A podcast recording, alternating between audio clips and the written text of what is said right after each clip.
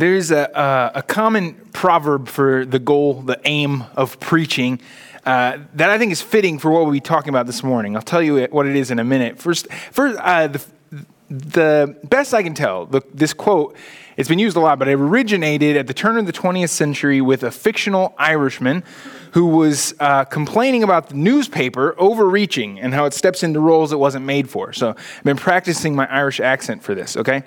So the newspaper does everything for us. It runs the police force and the banks, commands the militia, controls the legislature, baptizes the young, marries the foolish, comforts the afflicted, afflicts the comfortable, buries the dead, and roasts them afterward. Now, if you notice, in that quote, his sarcastic critique of how the media tries to step into roles it wasn't made for, it starts with the government, stepping into government roles, but then he shifts into roles of the church, like marrying, burying, and baptizing. But in the middle of those roles of the church, he rightly points out that phrase, if you caught it, comforts the afflicted and afflicts the comfortable. In a memorable and insightful way, he has captured one of the most remarkable ministries of our Lord. One of the most striking and defining features of the personality of our Savior, comforting the afflicted and afflicting the comfortable.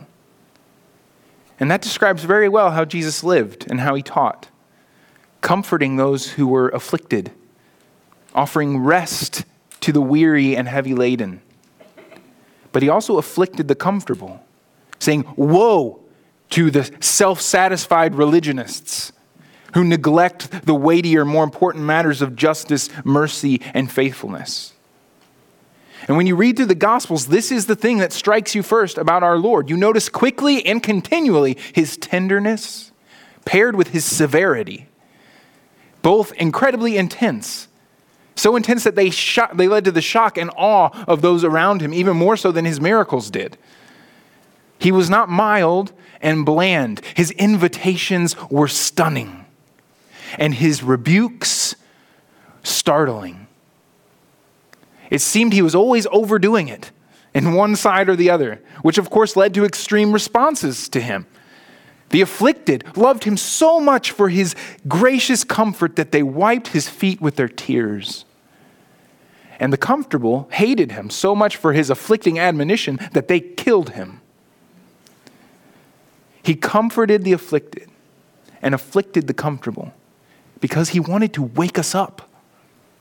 But he knew that depending on where our sin had taken us and how the devil had tempted us, we would need to be woken up differently. But of course, even in his severity, that was for the aim towards inclusion. I mean, after a whole chapter pronouncing woe to the self-righteous leaders in Jerusalem, he ends that chapter by lamenting over that city, saying he wants to wrap his arms around them like a mother hen wraps her wings around her little chicks. But they weren't willing. This is our Lord Jesus. When Jesus says his sheep know his voice, I think this is at least in part what he means. We know how he talks. When we become complacent, he shakes us. And when we are shaking in fear or in shame, he calls us to himself and delights to bring us peace. And through his Spirit, his apostles and the Word of God do this very same thing. And few passages emphasize both sides of this coin as powerfully as the one we're reading this morning in Romans 8. So if you turn to Romans 8, we'll be in verses 12 through 17. I'm going to read that text now. It says this: "So then, brothers, we are debtors, not to the flesh to live according to the flesh, for if you live according to the flesh, you will die. But if by the Spirit you put to death the deeds of the body, you will live. For all who are led by the Spirit of God are sons of God. For you did not receive the spirit of slavery to fall back into fear, but you have received the Spirit of adoption as sons, by whom we cry, Abba, Father. The Spirit himself bears witness with our spirit that we are children of God. And if children, then heirs. Heirs of God and fellow heirs with Christ, provided we suffer with him, in order that we may also be glorified with him." Let's pray. Our Father, make your name holy in this time and place. Holy Spirit, give us ears to hear and hearts to believe. Oh, Jesus, speak, Lord, for your servants are listening. Amen. So here's where we're going this morning. We have a point, 3 points each anchored to a person of the Godhead in this text, each with a call and a promise. So as Christians, we kill sin by the Spirit. We cry out to the Father, and we suffer with Christ. And as we kill sin by the Spirit, we are promised life. And as we cry out to the Father, we are promised assurance. And as we suffer with Christ, we are promised glory.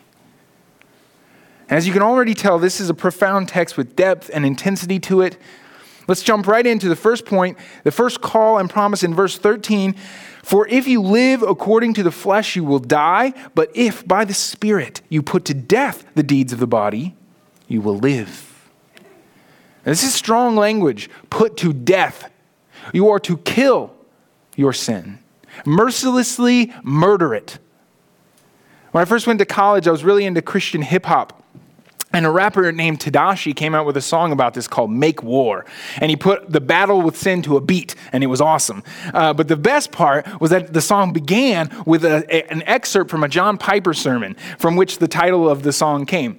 And the music fades in and gradually grows, and you hear the voice of a riled up John Piper say, I hear so many Christians murmuring about their imperfections and their failures and their addictions and their shortcomings, and I see so little war. Murmur, murmur, murmur. Why am I this way? Make war. And then the bass drops and Tadashi starts going at it with lines like this. It's either fight or lose your life. And I can't take this passively. So what you think I'm about to do? I'm about to do what I can do. Trust the one who got me through and fight like it was after school. It's an intense song. It makes you want to fight, especially when another rapper named Flame, who's featured on the track, he comes in with, he says this, we got to snap out of it. We ain't in no straitjackets. When Jesus died in our lives, something strange happened. He gave us power. Yeah, I know we're sinners, but since he rose, he's renewing the image of God in us. Now we can start making war. Now we can start saying no to the fleshly impulses that Jesus Christ was paying for. Listen to that song today if you want to fight the battle of faith, because it makes you want to fight. At least go listen to that first clip of John Piper where he calls us out for merely murmuring about our sin. And he calls us to make war on it. Our King leads us in every battle. He gives us his Spirit so that we will join him in fighting our own sin. We coddle our sin. We coddle our grouchiness and our judgmentalism rather than killing it. We give in to being mean-spirited in our hearts toward others because we've given up on being mean toward our own meanness. We don't hate our own hatred.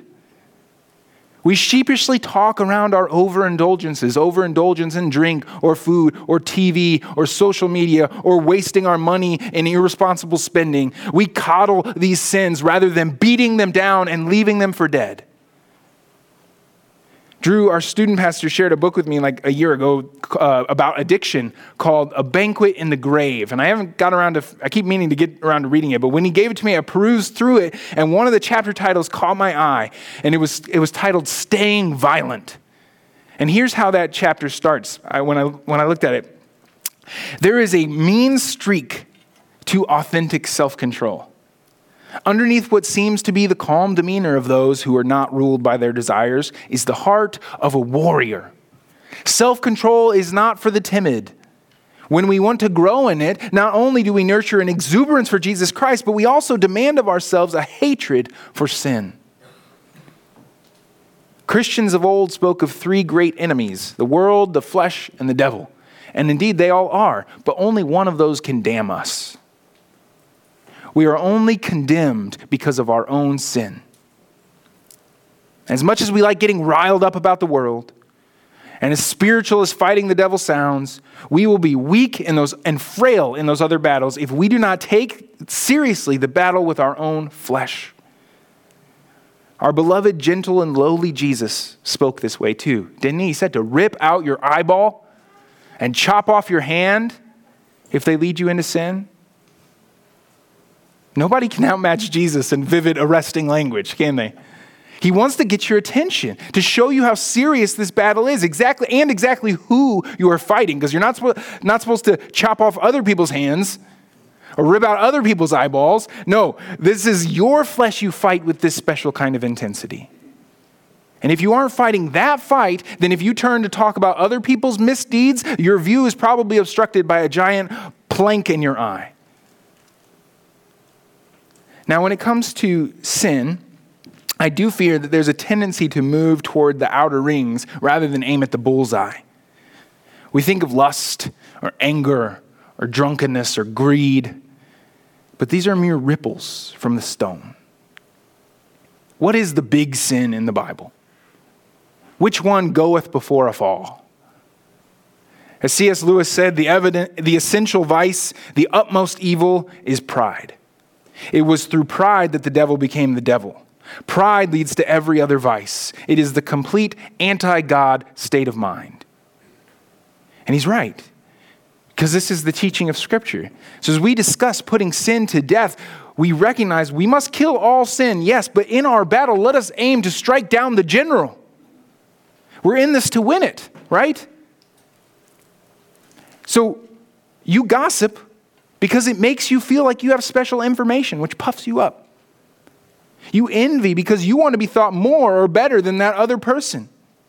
You get angry because in your pride you feel entitled to something that person wasn't giving you.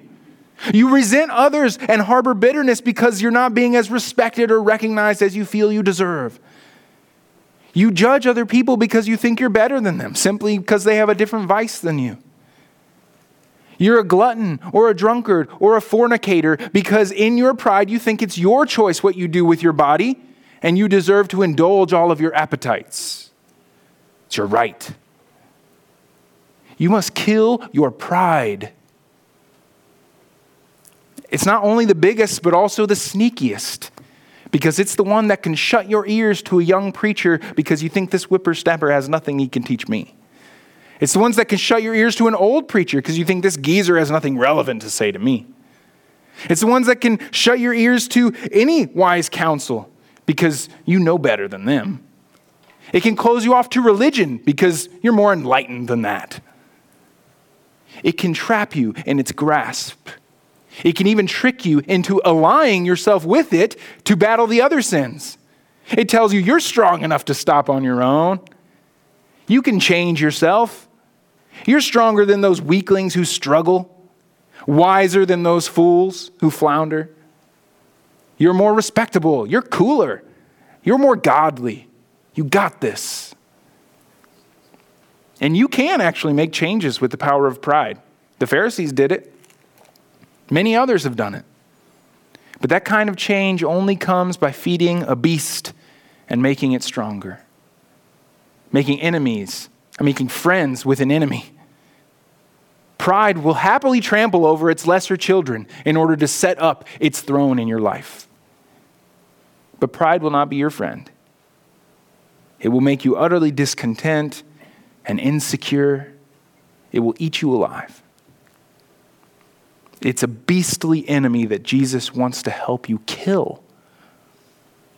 And that is exactly why this text is such good news, because it offers you life, abundant life, unshackled life, a path toward actual victory that doesn't depend on pride and can even overcome pride itself.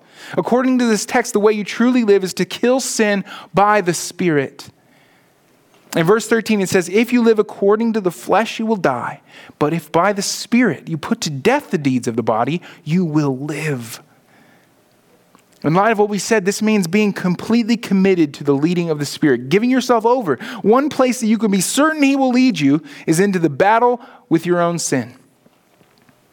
I've read quite a few accounts of various awakenings and revivals in history, like the Great Awakening in colonial America. And these are times and places where the Spirit blows through in a special way like a mighty wind. And one thing that always accompanies the genuine work of the Holy Spirit is a radical conviction of sin. One example I really like from a little over 120 years ago, was a church started in Korea by a Presbyterian missionary Here's an excerpt from his account of the night this revival began. Every sin a human being can commit was publicly confessed that night. Pale and trembling with emotion, in agony of mind and body, guilty souls standing in the white light of judgment saw themselves as God saw them. Their sins rose up in all their vileness till shame and grief and self-loathing took complete possession. Pride was driven out, the face of men forgotten. Looking up to heaven, to Jesus whom they had betrayed, they smote themselves and cried out with bitter wailing, "Lord, Lord, cast us not away forever." Everything else was forgotten. Nothing else mattered. The scorn of men, the penalty of the law, even death itself seemed of small consequence if only God forgave. We may have our theories of the desirability or undesirability of public confession. I had mine, but I know now that when the Spirit of God falls upon guilty souls, there will be confession and no power on earth can stop it. He saw people unhindered from social stigma begin to confess because they saw themselves as God sees them. Later in this account, if you continue reading this book, you see how these people began to make amends throughout the community with those that they had wronged. Not out of some kind of penance, but out of love for the God that they had wronged, and out of hatred for who they'd been, and out of a hope of becoming something more and something new. And the paradox about revivals, and when you read about these kinds of accounts, is the other thing you always read about is great joy. Because when you take sin seriously, you take forgiveness seriously. Like those Korean believers for whom even death seemed of small consequence if God would forgive. There comes great joy to such a soul. Why? Because in Christ, God does indeed forgive. And he not only forgives, but he renews. His Spirit gives you hope of a renewed life as you lean on him and invite him, his life to be your life. And as you live this way, you let go of all the junk you've been holding on to, all the self-protection and the careful guarding of your comfort and of your image. And you begin to truly live, to live abundantly. But because this battle is more than you can handle on your own, it will often feel that way. It will feel like it's more than you can handle. And that's when the devil wants to insert his lies and tell you, you're no child of God.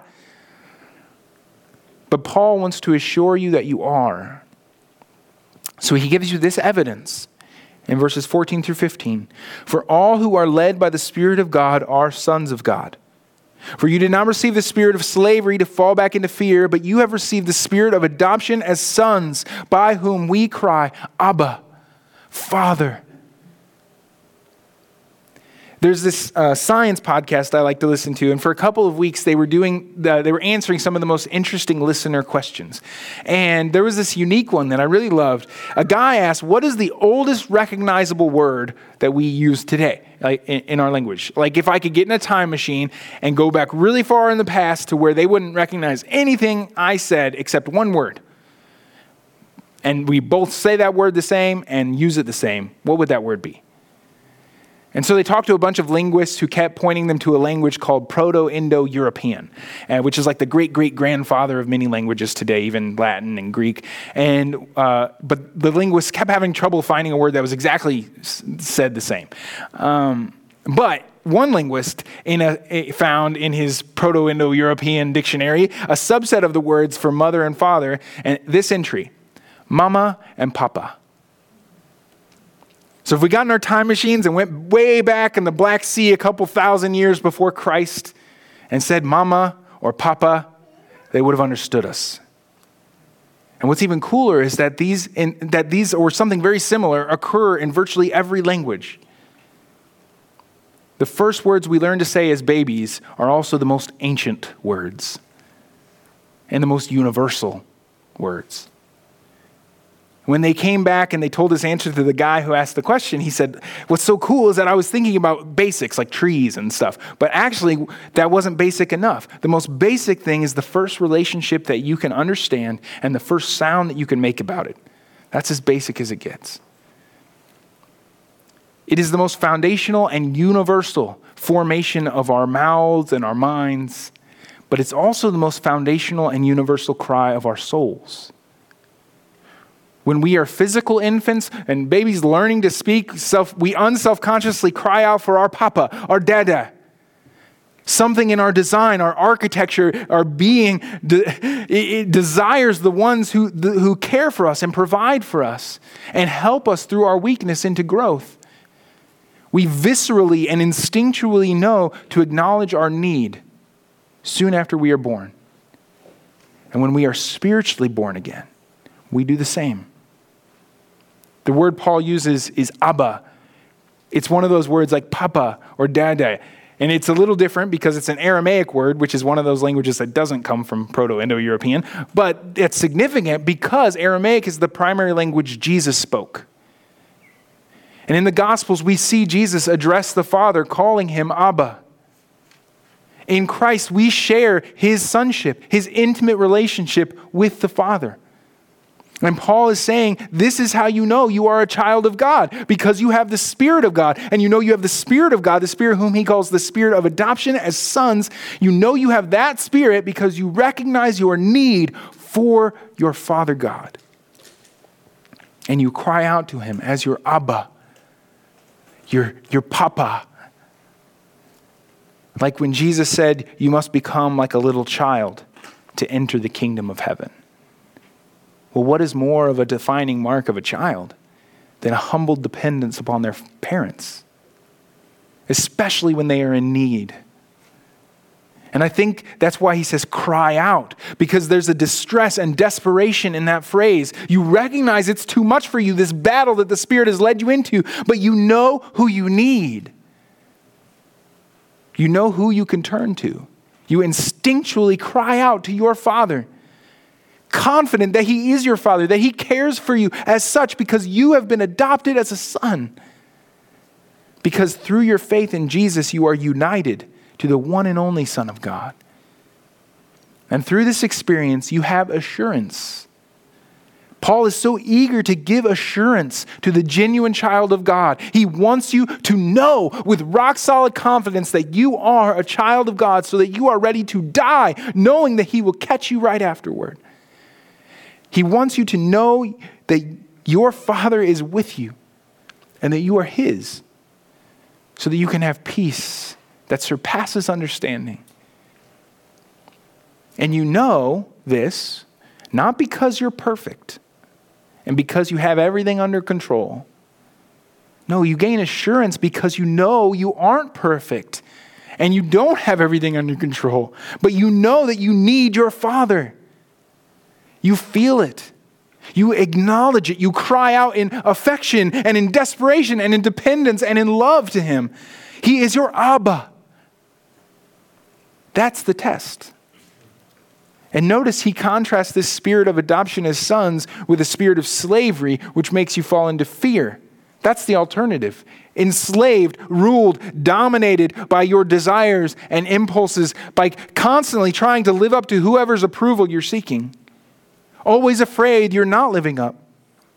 Always afraid you're going to be found out. Afraid of what people think of you. Always afraid you're wrecking everything or messing it up. Afraid of what will happen to you. Afraid of what you'll lose or miss out on. Afraid with no place to turn for lasting peace. But you have received a different spirit. A spirit incomparably great. One that bears witness, this text says, meaning testifies to the truth. He bears witness with your spirit that you are a child of God because he gives you the heart of a child of God, and that heart is marked by crying out to him as your Abba, your Father. This is the test that offers assurance. Not your perfection, your heart cry to your Father. And because of Jesus, you can be assured of his welcome, of his affection, of his tender care, and that he will train you up and lead you as a good father does. And this is why Paul starts off this whole section with that phrase, we are debtors. We are debtors, not because we have to pay something back, but in the sense that we owe him everything. Like the wise person who receives an award and in their acceptance speech they say, I owe everything to my parents. We owe all to our Father. We owe him our lives. We owe nothing to the flesh. Do not feel guilty as you kill it. It has given us nothing but death and slavery and fear, but we owe God everything. Because without him, we would have worse than nothing. We owe all to our Father, who loved us so much that he sent his one and only Son so that we who believe in him will not die, but will live eternally as his sons, like the one that he gave for us, united to the one that he gave for us. And this leads us to the third call and promise, because Paul says in verse 17, if we are children, then we are heirs. Heirs of God and fellow heirs with Christ, provided we suffer with him, in order that we may also be glorified with him. So we owe him everything, but he gives us everything. We are co-heirs with Christ, this says, which means that what he's inherited, we will be ours. He will share with us. And what Christ owns is what? All of it. Everything. Everything good is yours in Christ as a child of God. It is your new birthright, provided we suffer with him. Provided means if. This unimaginable inheritance is yours if you suffer with him. I love how unexpected the Bible is.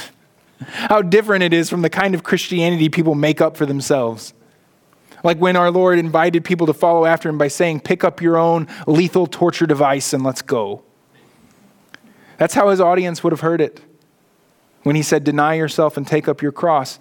Say no to yourself, pick up an infamous device of suffering and shame. What an invitation. But the emphasis is on, and follow me. And for the one who really knows Christ, the promise of being with him makes us say yes to the cross, makes us say yes to anything to be with him. And I think most of us, the little negative Nellies that we are, we read this verse from Paul with the emphasis on suffering. You must suffer with him. But I think Paul wrote it with the emphasis on with him. Provided we suffer with him. In other words, he's assuming suffering and saying how we ought to do it. The reason we read it the other way is because we don't assume suffering. We're convinced we can insulate our lives from all suffering. But Paul knows the truth. He knows you will suffer. And he talks about it throughout this chapter. The kind of suffering he's talking about is not just persecution, though he talks about that elsewhere. In chapter 8 of Romans, he's talking about the various pains and groanings of this fallen world which has been subjected to corruption, including our decaying bodies. And Paul is telling you how you must face it all. With him. With your Savior who suffered for you. It's like when Jesus taught his famous parable of the sower, and one of the seeds falls on rocky ground, if you remember, and it sprang up quickly, but then the sun came up and it was scorched, for it had no roots. And he explains that part of the parable like this. He says, the seed falling on rocky ground refers to someone who hears the word and at once receives it with joy, but since they have no root, they last only for a short time.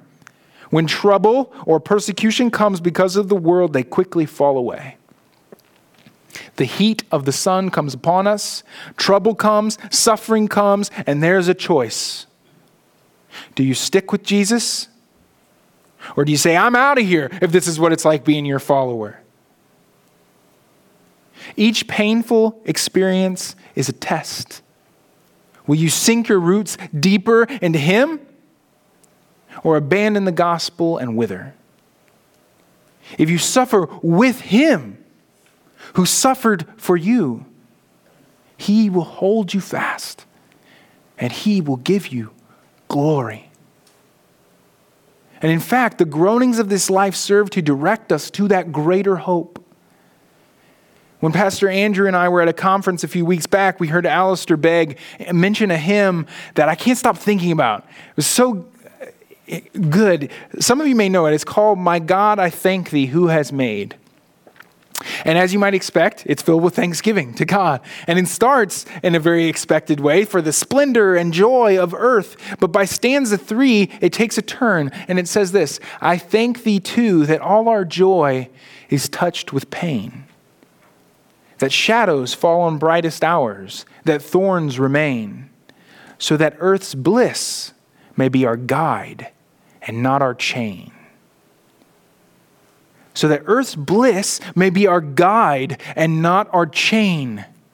The joys of earth indeed are tinged with suffering, and this holy hymn writer has seen a blessing in this dark truth. He has seen how it shows, how such a reality, it guides us rather than binds us. Our hearts are guided to a greater hope rather than being chained to this lesser gift, as good as it may be. The hope that we are glorified with Him. Glorified with Christ, suffering now, glory forever. And as Paul would say later in this chapter, I consider the sufferings of this present time are not worth comparing with the glory that is to be revealed to us. Imagine you're walking with Bill Gates or some other billionaire, and imagine they're actually trustworthy, and they say, "Follow me to my mountain home where I keep all my money. I want you to have it all. Stay close. Don't get lost. It's just up this trail." And you look up the trail, and it's barely a trail. It's got jagged rocks, it's super steep, really long, and you're the most out of shape that you've been in years. Do you complain about the hike? Do you pout about your feet hurting? Do you say, "If you want me to hike this trail, you can keep your billions. I don't want them"? Or do you skip and sing? Do you don't even notice the blisters on your toes or your shortness of breath, and you definitely don't let Bill out of your sight? Something far more incredible is true, friends. This short little mountain trail we call life, it ends at our Savior's home with all that is His, and He is eager to share it with us. I've been obsessed with this song lately called "Almost Home" by Matt Papa. It goes like this: "Don't drop a single anchor. We're almost home. Through every toil and danger, we're almost home. How many pilgrim saints have before us gone? No stopping now. We're almost home. That promised land is calling. We're almost home. Not a tear shall fall then. We're almost home. Make ready now your souls for that kingdom come. No turning back. We're almost home." And then the chorus hits, and it's so good, but I'll let you look it up and listen for that. I've drawn such encouragement and strength in these last weeks from that song. We're almost home, friends. Our inheritance awaits. And I say this fully knowing the weight of suffering this world can hold. The glory awaiting us dwarfs the sufferings of this present age. And so by the Spirit of God, let us suffer with Him. He will be with you. Press into Him. Grip Him tighter. This is the Spirit's work in your life, to make you cling to Christ when the enemies would rip you away. He says, the Spirit says to you, be with Him now, and you'll be with Him then. He sings to our hearts, my favorite line from that song, "Take courage, for this darkness shall break to dawn. Oh, lift your eyes, we're almost home." This is how the Spirit leads us. This whole passage is telling you what the leading of the Spirit looks like, because the Apostle Paul and God and me all want you to know with confidence that you belong to Jesus. If you are His, I want you to know it with rock-solid certainty so that you can live in boldness and in freedom from fear, so that your life can be a trumpet blast of hope in this world. And you know that you are led by the Spirit, not by incoherent feelings to maybe pick one door over another. No, you are led, you know, by the hallmarks of what the Spirit is always about. The Spirit leads us in all kinds of ways, but there are trademarks to his leading, hallmarks of his presence in our lives. And they are the three things we've mentioned, starting with he leads us to kill our sin. So the question for you then is, have you made peace with your sin? Have you become content with it? Or do you hate it and want it dead? The Spirit hates sin because it's opposed to God, and he is God. And so when he's in there in your heart, he doesn't want to share you with what he hates. So if you hate your sin, take heart this morning. That is an encouraging truth. Be encouraged that you have the Spirit and seek his help to put sin to death. But the Spirit also leads us to cry out, Abba, Father. So do you know that cry of the heart? Are you open to that kind of humility and intimacy? Do you need him and acknowledge it? Do you want him and express that? This is how you know you're his child. You do what all children do. You call upon him in your need and you long for him. And then the third marker of the leading of the Spirit is that he draws us to cling to Christ in our suffering.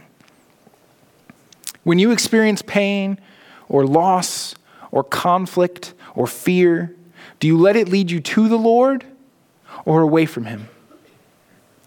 Do you seek his help and presence and peace? The Spirit shines his light on his beloved Christ. If you battle your sin and cry out to the Father and cling to Christ in the pain of life, be assured of your status before him as a beloved child. And if you lack this assurance, cry out to the Father today. See the sufferings of Christ on your behalf, and trust him alone as your only hope of salvation, and give your life to him, inviting him and his Spirit to lead you in putting your sin to death. And you will live. Let's pray. Our Holy Father, we need you and we want you. And we thank you for making a way for us to be cleansed and adopted into your home through your one and only Son. I pray for your children that they would be filled with confidence in their status this morning, and that by your Spirit you would continue to lead each of us to suffer with Christ and to cry out to you and to kill our own sin. And I pray these things in the name of our Lord Jesus. Amen.